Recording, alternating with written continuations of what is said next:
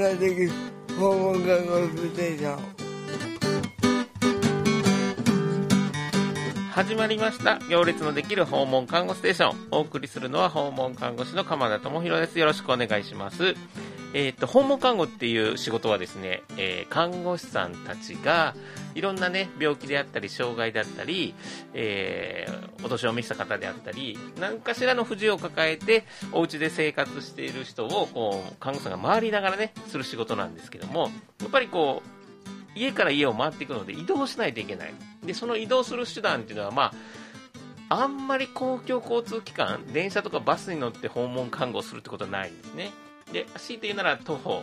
自転車。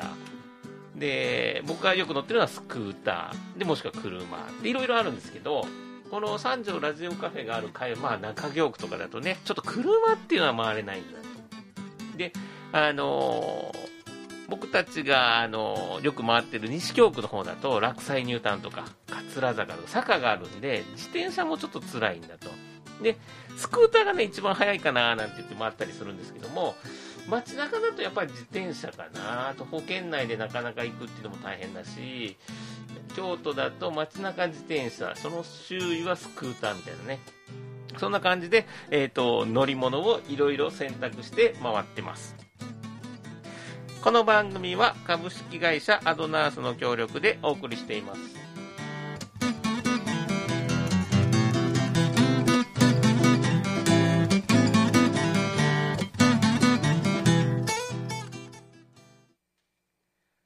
じゃあ前半トークに行きたいと思うんですけども本日のゲストは NPO 法人自転車活用推進研究会理事の藤本紀明さんにお越しいただいてます。藤本さん、こんにちは。こんにちは。よろしくお願いします。よろしくお願いいたします。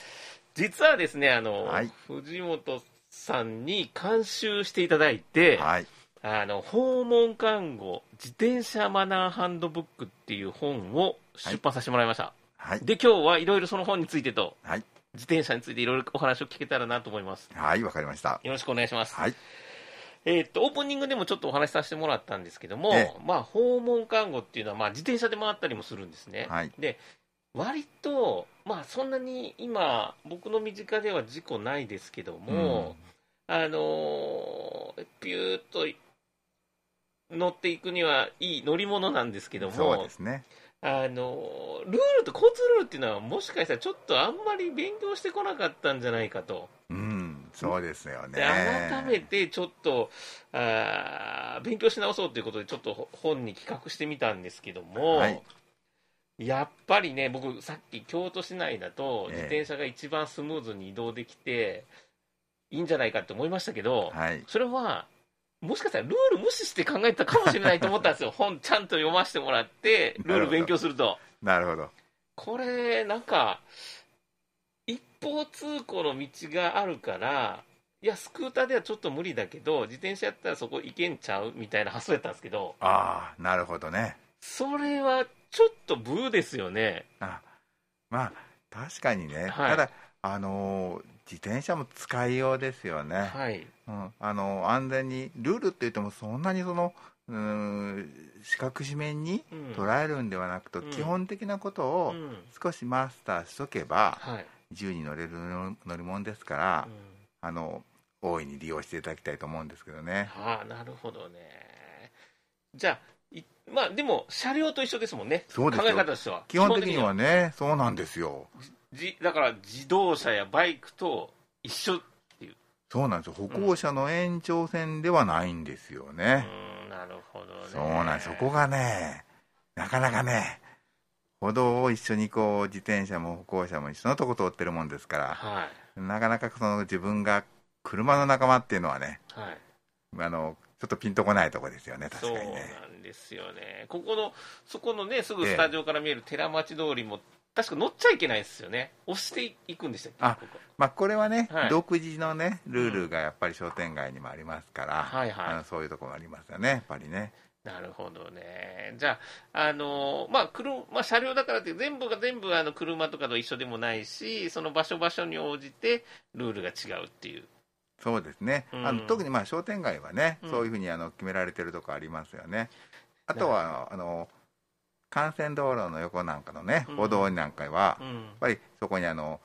実は標識があるとことなかないとことかね、なんかいろいろとね、本当はね、あるんですよね、でも基本的にあの歩道は歩行者が、まあ、優先して通るというところなので、そのあたり、まあ、チリンチリンって鳴らしてのかせるとかね、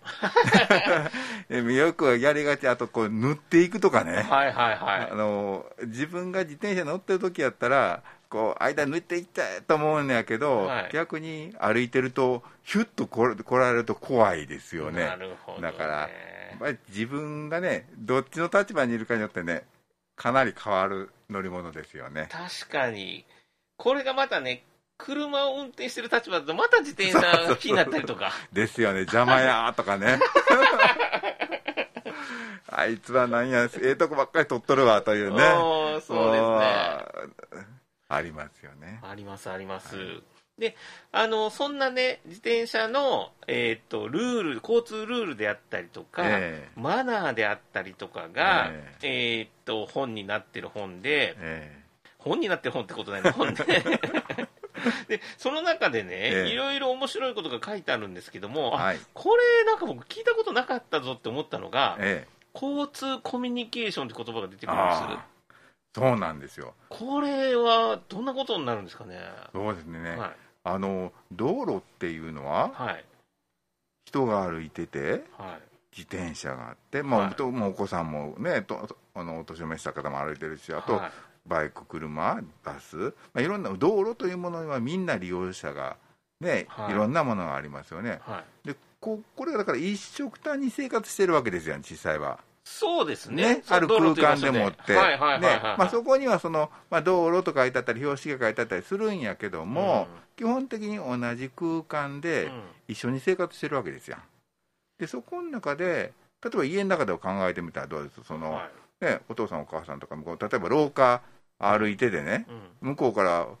もうあの子供でも誰でもその、まあ、トイレ行きたいって走ってきた時に、はい、えやっぱりちょっとこうそれ見て避けてあげようとかね、はい、こうそういうその相手に対してこうコミュニケーションをとって、はい、自分がこう動いたりするじゃないですか。しますします、ね、当然します、ね、これがあるかないかによってだから家の中でもそうですけど事故になるかならないかが決まってくるんですよ。だから、まあ、そこにだからそれにきつく言うと法律があったりとか、いろいろ規則があったりとかするんやけど基本的には自分が事故にならないためにそれを相手の動きを見て、自分の動きと比べてみてぶつからへんようにしたらいいわけでしょ？はいそうですそうです。それが交通コミュニケーションなんですよ。なるほどね。だからルールの前にそういうものがある。それが結局それはルールになっていくんですよ要するに法律になっていくんですよ。それがまあ、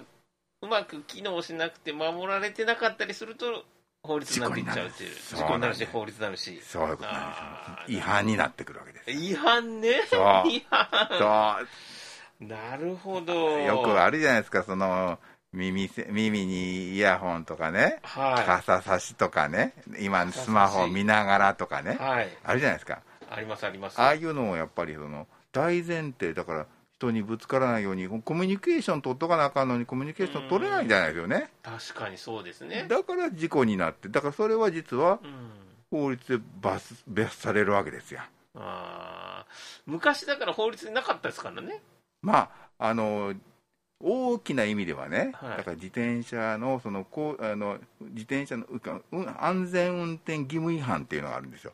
大きく言えばなるほど。で安全車両だということであれば、うん、車両を運転してる人は安全に運転する義務がありますよという大きな法律があるんですね。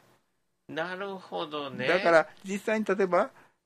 スマホとか、まあ、いろんなあの耳で音楽を聴いてるだけですぐにはその、まあ、逮捕はされませんけども、うん、事故を起こしたときに、あなたは安全運転の義務を怠ってましたねと。あいうことになるので過失になるわけですよ。まあ、まあ、だからって事故起こさんかったらいいわけじゃないんですけど。ないんだけども、結局そういうリスクが高まるわけですよ、うん、当然ですね。ねお互い迷惑かけるわけですよ、うん、だから共存してる中でそれぞれが自分たちのまあ、持ち分というか、お互いをそのなんていうか、思いやって生活していかなあかん、だからルールができた。エチケット、マナーができたっていうところですよね。だからあのね、ルールとね、マナーってよくごっちゃにされるんですけど、はいはいはい、ルールっていうのは実は義務だって法律なんですよね。はい、で、マナーっていうのはエチケットであって、これこれはだから違反あの、ルールではないわけですね。だからね、はいはい、マナー違反とかルール違反ってちょっと言葉、ごっちゃにしたらあかんのです、本当は。ルールは絶対ですからね、義務。そう、義務、法律ですよ、ルールは。うん、マナーっていうのは、まあ、そうしといた方がいいと、思いやり的な、エチケット的なことなんですよね。お互いがスムーズに気分よく道路というものを使えるようにね。そうなんですよ。そういうことなんですね。そうですね。なるほどね。わかりました。ありがとうございます。ちょっととりあえずここで一旦曲に行きたいと思います。えー、スカンチで恋のマジックポーション。はい。行列のできる訪問看護ステーション後半をお送りしたいと思います。本日のゲストは NPO 自転車活用推進研究会理事の藤本さんです。よろしくお願いします。引き続き。お願いいたします。えっ、と、この4月にですね、ええ、大宮の交通公園が自転車自転車専用な、なんて言ったらいいんですかね。そうね、あの、はい、リニューアルオープンしましたね。リニューアルオープン、リニューアルオープン。はい。で、それが、えっと、なんて言ったら、コンセプトって言ったらいいんですかね。自転車の交通安全ってことになったんですかね。そうですね。自転車教育が常時できる公園になったんですね。はいはいはい、なるほどね、えー、僕まだ行けてないんですけども、えー、藤本さんそれに関わられたってことで、そうですね。どんな感じになってるんですかね、今。綺麗になってるんですよ。そうなんです、ね、えー、はい。そしてね、あの、はい、中にね、はい、あの、消防署が、はい、北区の消防署が移ってきたので、はいはいはい、それのね、訓練が見えたりするんですよ。ああ、なんか訓練やってるんですね。そう、そうなんですよ。それもね、はい、見学で見れるような、例えば、あの、はい、初めて、京都で初めて山岳のね、はい、練習用の、はい、あの、ところがあるこう、山登りみたいなのができて、はいはいそこで、あの、そういう消防士さんたちが、こう練習をするのが、はい、こう幼稚な子供たちが見たりとかねでかつそこで自転車も学べる、はいはい、だからね結構ねあの一日行った楽しいところなんですよ。えその自転車学べるってなんかこう自転車の乗り方教えてくれたりもするんですか？そうですね。その日によってプログラムはね、はいはい、いろいろあるみたいなんですけども、はい、あのちゃんとホームページもね、はい、ちゃんとできてまして予約もできたりするんですあ予約もある。はい。あまあ、今ねこういうコロナなんで、はい、ちゃんと人数もちゃんと、ね、制限してね、はい、きちっとその予約してねあのできるんですよ。あなるほどね。じゃあそこにちゃんとこう教えてくれる人インストラクターさんみたいな人がついてくれて。そうなんです、うん、それもねから未就学児のね要するに3歳4歳5歳のお子さん用のクラスがあったりとか、はい、あとまあ小学校の1年目いわば自転車のデビューするはい、そういう子どもたち向け、そういう子たちとか昔はだからこう補助輪つけてこうお父さんお母さんが 公園でやりましたよやりましたよね。やりましたやりました。もうね必死でやりましたよね、はい、まあああいう的なものがクラスとしてあるんですよ、あなるほど、はい、もう今は公園で必死にこう押す時代じゃないんだと。いやいやそれもそれもいいんですけどね。でもあそういう専門のね、はい、インストラクターさんが、はい、まあ、そういうふうに一緒にやってくれてコツを教えてくれるんですよ。あそれは早いですねきっとそれは早いですわでねやっぱり楽しいですよ、うん、親がガミガミ腰言わしながら走るんちゃうから 子供も楽しい。確かに、そう、なんでそんな、こんできひんねんみたいなそうそうそうそう。でしょ？はい。はい。あ、なるほどね。いいですよ、そこはだから。あ、じゃあもうそんな土日いっぱいちゃいます？結構、そうなんですよ。はい。ええあの、日記がね、あの、出てきてます。だからまあ口コミでね、どんどんどん広がってね。ええ。でまたあの今度はそのいろいろなクラスね、あのライフステージに応じた自転車教育っていうのは京都市の、うん、まあ、一つの進め方。だからい。ろんな各世代向けにそういう教室を提供していこうと、まあ、これからね、まあ、コロナ禍をこれ終わってからねウィズコロナになってから、一緒に何かいろんなものをこうクラスをね増やしていこうと今してるんですよ。なるほどまあ、未就学、まあ、自転車に触れる初めての段階、えー、で乗り始めて小学生になったらもうあちこち行きたいばっかりですよね、はい、友達と一緒に。そうそうそうほな中学校、高校で、まあ、通学に使い始めたとか、そうそう、ありますね。ありますよね。ほんなら、まあ、大人だったらお仕事で使ったりとか、いろんな世代によって使い方とか違いますよね。実際そうですよね。違います、ね、ただ、自転車に乗るっていうことはね、乗れるか乗れないかっていうの、これ実はね、あのいろんな学者があの研究されてね、はい、なかなか生まれた子が歩くことはできるんですけど、はい、じゃあ普通にしてて自転車乗れるかと、うん、乗れないんですよ。自転車乗るっていうのは一つのね、はい、1回乗れるようにならなあかん。で1回乗れるようになると、手続き記憶といって、はい、その乗る1回乗れると、例えば小学校の時に乗ってたけど、うん、しばらく乗ってなかったけど、もうちょっとさ今ちょっと通勤でちょっと行かなあかんやなった。っていう時に乗ろうと思ったら乗れるでしょ。乗れる乗れます乗れます確かに。ちょっとちょっと練習すれば、はい、そこなんですよ。だからそのきっかけをきちっとしっかりと安全なとこで身につけておく、はい、それの絶好の練習場所なんですよ。なるほど、ね、それも専門家がいるんですから。なるほどねそれなんか手ぶらで行けるんですか？自転車持ってかなあかんですか？だからそれは向こうで貸してもらうとかね、はい、それはいろいろそのだからホームページでね、はい、あ確認してもらってね。そうなんですよ。あなるほど。それはいいですよ。ああなるほどね。交通いわゆるマナーとかさっきのルールとかも教えていただける。そういう乗り方だけではいまたいろいろね増えていくみたいですね。はいじゃあこれからどんどんこう広がりがそうなんですよ、はい。うん、まだねできたばっかりリニューアルオープンしたばっかりなんで、はい。はいまあ、いろんな人の要望だとかねいろんなことを聞き聞きながらあいろんなこのプログラムをどんどんどんどんこれから増やしていこうと計画されてますね。なるほどね。京京都の市内っていうのは、やっぱり自転車にとってはどうなんですか、走りやすいんですか、走りなんか、いつもここで生活してると、これが当たり前やったりとか、いろんなね、大阪とはまた違ったりとか、いろいろあるんですかね？そうですね、うん、まあなかなかその何をもって走りやすいかっていうのは、うん、基準が、うん、難しいところであるんですけれども、はい、ただあの京都には自転車のことを一生懸命考えてくれる、はい、まあ、お役所が実は他の市にはないものがあるんですよ。あそれ何があるんですか？だから普通のとこはね自転車ってじゃあ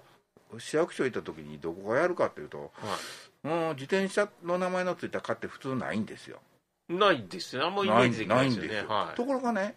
京都は、はい、京都の建設局の中に、はい、自転車政策推進室というここはハードもソフトも要は教育から道路のそのね自転車のそういう整備をする、はい、駐輪の対策、はい、駐輪対策とか全てワンストップで自転車のお悩みあのお悩み相談所があるわけですよ京都は。ええ？ー、だから だからねそれそれがあるから実はそのそういう意味においても、うん、やっぱり何かするにあたって早いんですよ、うん、解決するところがきちっと決まってるから言っていくとこも決まってるから。なるほどね。だって普通そんな自転車の交通ルールとかね自転車が乗れるようにっていう公園なんかないですもんね。なかなかね昔ねそれこそね、はい、あの1970年ね、はい、あの交通戦争ってもう今死後になりましたけどね、僕ちょうど73年生まれ。その頃にね、はい、だからその車がドーンと増えて、はいはい、なかなかその道はねそのままやったところに車が増えたもんだから、うん、まあやっぱ結構死者が増えたんですね、うん、でそれあの交通戦争と言われてでそれからあのどんどんどんどん改良はされてきてるんですけどもね、うん、うんなるほどね。だからいろんな、まあ、車が増えたりとか、そうそういう他の環境っていうのも影響ありますからね。そうですね。で、どんどんどんどんね、あの京都ってあの市場のああいう感じでね、はいはいはい、歩行者に優しくなったりとかね、いろいろこう変わ街として変わってるじゃないですか。で、それを自転車の政策を特に中心的にやってくれるところが役所にあるので、やっぱり、えー、進みが早いというか、その市民サービスとして、うん、えー、やっぱり、えー、自転車に対してこう優しい街に作ろう。だ歩いてね京都は歩いてね楽しいっていうかあの、歩行者の街ですからね。それと合わせて自転車にも優しい。あ自転車自体もいろんなね電動自転車とかね。そうなんですよ。いろんなタイプがね。あれ便利ですよね、だから僕たちね、坂が多いところだとスクーターだっていう選択ですけど、うん、電動自転車も十分ありだなとそうです、ね、思いますからね。そうなんですよ。まだでもあれはあれでね、特性があって注意しないといけない点もあるでしょうしね。ねうん、ちょっと重量がね、うん、重いんで、確かにでもね、どんどん改良されてて、うん、のタタイヤが結構太くて、はい、ちょっとこう低重心で。低めのねそうでしょ？あのお母さんが子供乗せてっても安心っぽいようなそうそうそう、はい、タイヤも太いんで、はいはい、で重いかなと思ったら確かに重量あるんやけど、うん、こいでる本人はアシストして電気モーターがアシストしてくれるから、軽いんですよね、うん、ただ難点がある、はい、やっぱりモーターがグッと押してくれるから、はいはい、背中押してくれるんでこう初めこう飛び出しちゃうんですよね。ああ勢いよくね。勢いよくね。でその時にこうちょっとしっかりに握っとかんと、ふらっと来たりするのでそのそれぞれの特性に応じたやっぱり乗り方、まあ、そんなものもやっぱり安全に、はい、やっぱりちょっとこう練習してから使わないとやっぱりねうん、車のドライバーもそうですよね、えやっぱり教習所があるけど、自転車は教習所ないですからね、あないです、ないです、ね、はい、だからやっぱり電動を買った時には、やっぱり少しちょっとこう練習をして、でそれに特性に合わせた乗り方で乗ってもらわないと、ちょっと事故ったりとか、こけたりとかね、まあそうですよね。嫌ですもんね。なるほどね、そういう自転車だからって、何でもかんでも乗れるかというと、また今の自転車のね、どんどん新しいのもあるし、まあ、そこは練習してから乗りましょうねまあ、基本的には乗れるんでしょうけどね、ねさっき言った手続きよくあるんで、はいはい、ただ、特徴があるんでね。なるほど。ね、車だって大きい小さいはありますね、大きい車もあれば軽自動車もあるし、あまあ、そういうのをいろいろ気をつけながら乗っていくっていうことですね。大事ですね。はい。さん、今日はどうもありがとうございました。ありがとうございました。じゃあ、曲で 2, 2曲目いきたいと思います。春夏でフラフリ京都。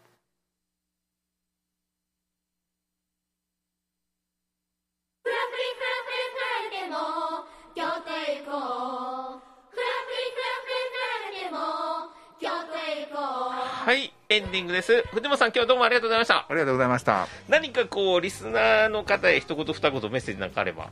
そうですね。はい、まあ、実は先ほどちょっとご紹介いただきましたけど、はい、この自転車マナーハンドブック、はい、これ実はね、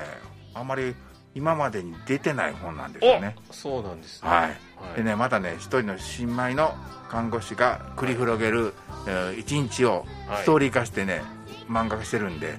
面白いと思うんでちょっとねこう手に取って見ていただければありがたいですね。なるほどね。えっ、ー、と訪問看護自転車マナーハンドブックっていうことであの僕もねあの訪問看護もある上で本当にあの利用者さんが待ってるところにこう行ったりするんですけどもやっぱちゃんと安全に帰ってほしいなっていう看護師さんたちだっていうすごい思いがあって、